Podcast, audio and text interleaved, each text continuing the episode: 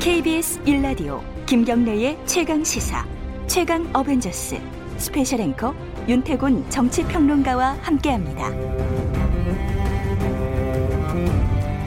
정부의 의대 정원 확대 방안이 발표됐습니다. 대한의사협회, 전공의협회 등 의료계에서는 이를 반대하면서 집단 휴업, 뭐 파업 예고하고 있는데요. 정부는 앞으로 세부적 실행 방안 등은 의료계하고 더 충분히 논의하고 협력하겠다 이렇게 밝히고 있습니다. 정부가 발표한 의대 정원 확대 방안 그리고 향후 이제 전개에 대해서 보건복지부 김강립 차관께 직접 들어보겠습니다. 스튜디오 나오셨습니다. 안녕하십니까? 네, 안녕하십니까? 예. 의대 정원 늘려야 된다. 그러니까 의사를 늘리자 뭐 그 이야기 아니겠습니까? 예. 그 증원이 필요한 이유가 뭘까요? 첫 번째로. 우선 뭐 가장 첫 번째로 말씀드리고 네. 싶은 것은 의사 수 자체가 절대적으로 좀 네. 부족합니다. 그리고 무엇보다도 이 절대 수가 부족한 의료 인력도 문제입니다만 이 불균형의 문제가 네, 정말 네. 좀 심각합니다. 특히 이제 대도시에 비해서 지방 지역의 의사들이 많이 부족하고 어, 그리고 이제 진료 과목별로 어, 필수적인 이제 진료 과목을 담당하면서도 네. 어, 근무 여건이 상대적으로 좀 더 힘들다라고 평가받는 이런 진료 과목들의 이러한 그 의료 의사 수가 아, 부족한 이런 불균형의 문제가 음. 있는 것이 현실입니다. 근데 이제 얼마나 작은 건가요? 그러니까 OECD 뭐 흔히 우리가 OECD 네. 비교 많이 하지 않습니까? 뭐 OECD 통계들은 이제 일반적으로 많이 말씀하시는데요. 네. 최근 통계만을 놓고 비교를 해보면 우리나라가 이제 한의사를 포함한 음, 의사들의 숫자가 인구 1000명당 2.4명입니다. 예. OECD는 최근에 한 발표한 걸 보니까 3.5명으로 네. 발표가 되고 있습니다. 그러면 1000명당 한 한 명이 더 넘게 이렇게 부족한 거니까 우리 인구 규모로 보면 한의사를 포함하더라도 5만 명이 훌쩍 넘어가는 네. 이런 숫자가 부족한 이런 현상입니다. 이제 의료계에서는 이런 지표에는 이제 의사의 노력, 한국 의사들을 말하자면은 진료 환자 숫자가 훨씬 많다, 네. 생산성이 높다. 우리 코로나 19 국면에서 우리 의사 선생님들 정말 뛰어난 거 많이 봤지 않습니까? 뭐 그런 거라든지 향후로 인구는 줄어드는데 의사는 어차피 늘어나게 돼 있다. 뭐 한 10년, 20년 있으면 OECD까지 간다. 이런 반론도 제기하더라고요. 네, 맞습니다. 예. 그 의사 수급 문제는 굉장히 신중하게 접근해야 된다라는 측면에 대해서는 저희들도 같은 생각을 네. 가지고 있습니다. 정부 내에서 여러 논의를 하는 과정에서도 앞으로의 인구 변화 그리고 의료 기술의 발전, 의학의 발전, 네, 네. 그리고 어, 또 의사 수급 동향 같은 것들을 면밀하게 살펴보면서 정할 필요가 있고 저희가 현재 법으로 5년마다 보건 의료인에 대한 수급 추계를 하도록 되어 있습니다. 그래서 요번에 발표한 조치에서도 2022년부터 10년간은 일단 이러한 그, 그 증원된 정원 400명을 증원하기로 한 이 증원을 유지하는 것을 일단 전제하고 있고 주기적으로 계속 저희가 아, 분석하고 평가하면서 앞으로의 그 유지 방향에 대한 논의는 계속적으로 있게 될 것으로 생각이 됩니다.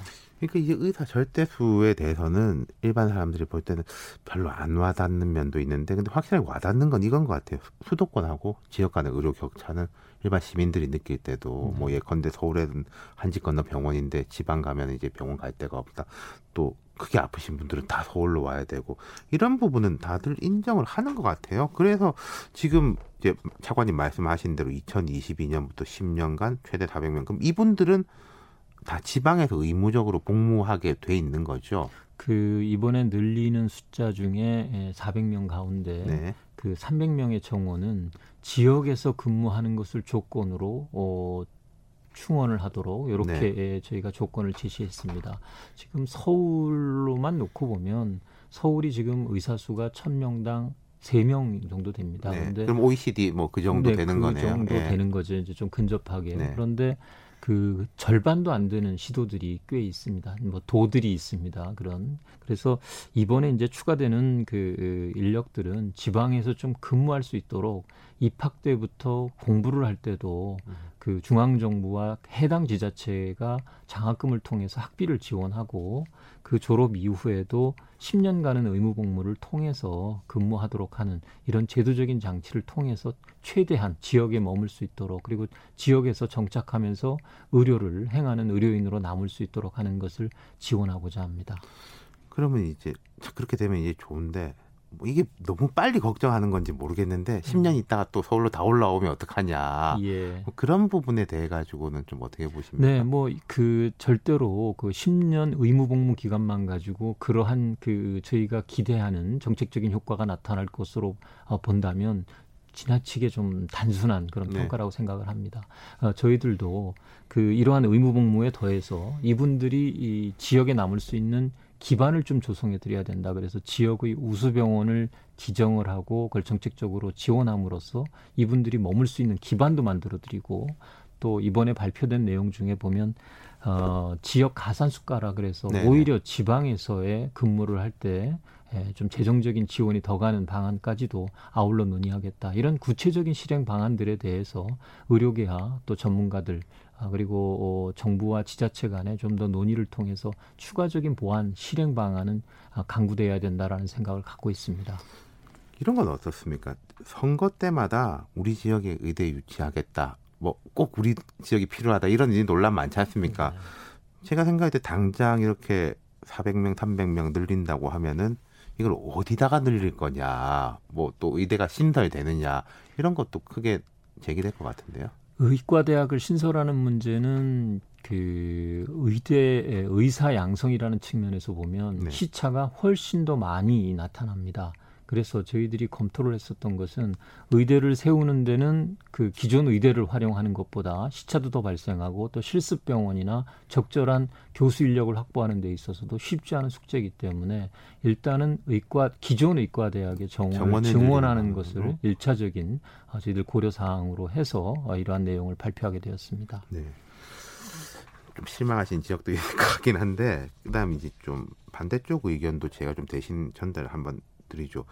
어쨌든 의사협회하고 전공의 단체에서는 반대하고 있지 않습니까? 10년, 15년도 중요한데 지금 당장에 이제 의료 전달 체계 개선, 뭐 보호, 보건소 처우 개선, 또 좀 비인기 학과에 대한 이제 지원 이런 쪽에 대한 이야기를 하고 있는데 어떻게 보십니까? 의료 문제는 세계 어느 나라에서도 모든 거를 다 만족하는 그런 그렇죠. 국가는 없습니다. 네. 우리나라가 비교적 이번 코로나19 과정에서도 의료진들의 헌신과 또 역량 덕분이라는 이런 평가를 받았듯이 비교적 만족할 만한 수준의 의료 체계를 가지고 있다 네. 하더라도 네. 많은 문제를 지니고 있는 건 사실입니다. 이 모든 문제가 의과대학 정원을 단순히 늘리는 이러한 수단만으로 해결될 거라고 기대하는 것은 아닙니다. 그와 더불어서 지금 말씀하셨던 여러 가지 숙제들이 같이 논의되고 검토돼야 됩니다. 그런 측면에서 어, 어제도 제가 뭐 어, 브리핑에서 말씀드린 바와 같이 이런 측면은 저희들도 몇 가지 대책은 이미 작년에도 음, 발표를 네. 한바 있습니다만 계속 의료계와 어, 머리를 맞대고 함께 지혜를 모아야 된다라고 생각합니다.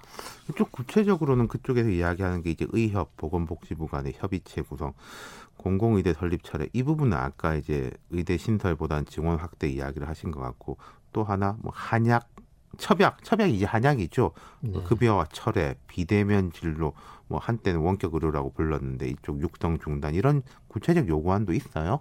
예, 네. 그 어제도 어, 뭐 말씀드렸습니다만 협의체 구성에 대해서는 저희가 전폭적으로 수용하고 네. 조만간 최대한 빠른 시간 안에 같이 머리를 맞대고 어, 열린 자세로 의논하기를 희망을 합니다. 다만 저희들이 발표했었던 여러 정책들도 나름의 고민과 검토 끝에 예, 내놓은 그런 방안들입니다. 무조건 처리를 요구하기보다는 그러한 어, 아마 의사협회도 똑같은 입장이라고 생각을 합니다. 네. 어, 대한민국의 의료 발전과 국민 건강의 보호라는 이러한 공통의 가치를 실현하기 위해서 어떠한 방안이 최적인지를 찾아가는 노력은 함께 저희가 아, 해나가야 되는 숙제라고 생각하고 있습니다. 그 상황에 보통 이제 좀 긴장이 높아지다가 또 대화가 되기도 하고 그러는데 어쨌든 오늘 전공의 파업 14일에는 이제 전체 의사 예, 파업 내일 전공의 파업 아 내일 예, 예, 예 전공의 예. 파업 예고돼 있는데 여기에 대한 뭐 대응이라든지 의료 공백 부분에 대한 뭐 대처 이런 건 어떻게 되는 겁니까? 어, 마지막 순간까지 예. 계속 그, 그 그런 불행한 또 안타까운 일을 방지하기 위해서 최선을 다할 계획입니다. 아, 그러나 모든 가능성을 열어놓고 적어도 국민들께서 피해를 보지 않도록 하는 방안에 대해서는 최선을 다해서 준비하고자 합니다. 이미 그 병원들을 통해서 대체 인력의 확보 등을 어, 그그 협조 요청을 했고 네. 아마 그 병원에서도 응급실이나 중환자실에 대한 대체 인력들을 확보하고 계신 것으로 알고 있고 저희도 정부와 지자체 함께 24시간 비상 체제를 가동을 해서 만일의 사태에 대해서도 적절히 대응할 수 있도록 철저히 준비를 하고 있습니다. 그 오늘 박능우 장관이 11시에 오전 11시에 대국민 담화 예정돼 있는 것 같은데 그런 내용이 들어가게 뭐 그런 될까요? 내용을 중점적으로 말씀드리면서 예. 의료계의 그 이해와 그리고 어, 뭐 우리 의료인들이 가지고 있는 그 국민 건강 또 국민들의 생명에 대한 이런 의식을 아마 아, 생각해 본다면 마지막 순간까지 정부가 아, 그 의료계에 대해서 이런 열린 자세로 진정성을 가지고 대화에 임하겠다 이런 내용을 말씀드릴 것으로 생각됩니다. 근데 이제 정원 확대 문제도 그렇지만은 항상 이제 다른 사안에서도 이런 이제 당사자 단체들은 정부가 다 정해놓고 네. 결국 따라오라고 하는 거 아니냐. 뭐 이런 말하자면은 우리가 이제 토론을 하고 협의를 한다고 해가지고 이 400명 뭐 여기에서 뭐 바뀔 여지가 없지 않냐. 그러면 뭐 대화가 무슨 필요 있냐. 이런 입장들이 있잖아요. 네. 네. 그 여러 가지 다른 대안들 지금 뭐 의료계가 요구하고 있는 뭐 의사 기존 인력의 재배치 등 여러 네. 가지 이 대체적인 수단들도 있으리라고 생각을 합니다. 그 저희가 사실은 이제 정원 문제를 놓고 구체적인 협의를 의사협회하고 하기에는 음, 여러 가지 네. 한계점들이 그 있었던 건 예. 분명한 사실입니다. 아, 그러나 앞으로 이런 실행 방안에 있어서 그 목적과 방향 그리고 현재의 문제를 해결할 수 있는 것이 전제가 된다면 그 실행 방안에 있어서는 여러 가지 협의의 여지는 분명히 있으리라고 생각을 네. 합니다. 실행 방안뿐만 아니라 좀 다른 사안에서는 뭐 의사라든지 전공의들이 이제 요구하는 부분에 대해서 합리적인 건 좀 수용할 수 있는 그 열어두고 계시고 당연합니다. 뭐, 예. 네. 그러니까 그런 부분이 있는 것 같아요. 이건 약간 이제 구체적이고 뭐 이론적인 이야기라기보단 정서적인 부분 코로나19 국면에서 정말로 의료계가 고생하고 했는데 물론 코로나19 계속 진행되고 있습니다만 이제 아주 급하게 이렇게 됐던 불은 조금 꺼지고 이제 관리 단계로 넘어가기 긍정적으로 본다면은 이렇게 되니까 정부에서는 결국 또 뭐 의사 숫자 늘린다 그러고 비대면 진료 확대한다 그러고 그런 좀 감정적인 부분도 있는 것 같아요 의료계 쪽에요. 예, 아마 그 실질적인 내용 그 자체보다도 네. 아마 그런 정서적인 문제가 이런 집단 행동의 또 하나의 원인이 될 수도 있다라고 네. 저희들도 이해하고 있습니다. 네. 그래서 그 여러 가지 이런 정책이 나오게 된 배경 그리고 네. 정부의 안에 대해서도 최대한 저, 저도 그렇고 저희 간부들도 같이 네. 의료계의 여러 지도자들을 만나 뵙고 여러 경로로 그 내용도 구체적으로 성, 설명을 드리고 있고 정부가 왜 이렇게 불가피한 네. 선택을 할 수밖에 없었는지에 대해서도 이해를 구하는 노력도 계속하고 있습니다. 그러니까 저희가 이게 덕분에 캠페인 이런 것도 네. 했지 않습니까? 국민들이 보는 시각은 그런 것 같아요. 이 코로나 국면에서 의사 선생님들, 간호사 선생님들 정말 고생 많이 하셨고 또 우리나라의 의료진들의 실력뿐만 아니라 정말로 뭐 이제 근무 시간 초과해가지고 이제 헌신적인 노력 덕분에 우리나라 이 정도다. 근데 또 정부가 말하는 대로 지방에 의사가 없어가지고 늘리긴 또 늘려야 될 것 같고 이 양쪽 말이 다 맞아 보이는 그런 부분. 과거 같으면은 뭔가 좀 의료계 하고 시민들 사이 갈등이라든지 정부가 이제 서로 뭐 대립각이었는데 지금 시민들이 볼 때는 과거하고는 조금 다른 것 같거든요. 예. 네, 저희도 중요한 대목이라고 생각을 합니다. 네. 아, 국민들의 의료진, 특히 의사들에 네. 대한 신뢰를 확보하게 그러니까요. 하는 것은 네. 국가 보건의료 정책에서도 매우 중요한 자산이라고 저는 믿고 있습니다. 네. 그래서 이번 기회에 이 집단 행동을 통해서 어, 대처 대, 이러한 대응 방식보다 가능하다면 정부와 같이 대화와 협력을 통해서 문제를 풀 수 있는 가능성이 그래도 보인다면 네. 같이 저희들하고 좀 대화하기를 그것이 지금 모처럼 이끌어낸 이런 그 또 높아진 의료인에 그렇죠. 대한 신뢰가 네.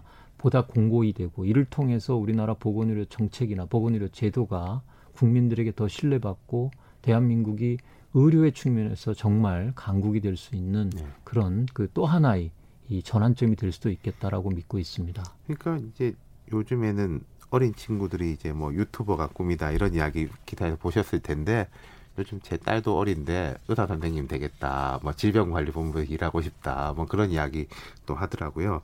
어, 또 나오셨으니까 이제 차관님은 중앙재난안전대책본부 1총괄 조정관 같이 맡고 계신데 지금 코로나19 좀 어떻습니까? 조금 안정적으로 아, 되나요? 매우 조심스럽습니다. 사실은 말씀드리기가 워낙 뭐 전파 속도가 빠르고 또 예. 무증상 감염이 이 적지 않은 비중으로 보고되고 있는 질병이라서 네. 이것을 쉽게 말씀드리기는 어렵습니다만 지금의 숙제는 장기화에 대한 대비를 어떻게 할 음. 것인가라고 생각을 합니다. 네. 뭐 저희는 저희대로 장기화에 대한 여러 준비를 해야 되겠습니다만 국민들께서도 이제 어떻게 하면 위험을 최소화할 수 있는지는 대체로 잘 그렇죠. 이해하고 계신 것 예. 같습니다만 문제는 장기화의 과정에서 나타나는 여러 가지 피로감 그리고 자칫 이로 인해서 어, 차별이나 배제 이런 방식의 사회 문화가 확산될 수 있는 이런 여지를 줄이고 코로나와 더불어서 또 우리 국민들과 더불어서 같이 살 수 있는 예. 방안을 찾는 것이 숙제일 것 오늘 같습니다. 말씀 감사합니다. 예. 김강립 차관과 이야기 나.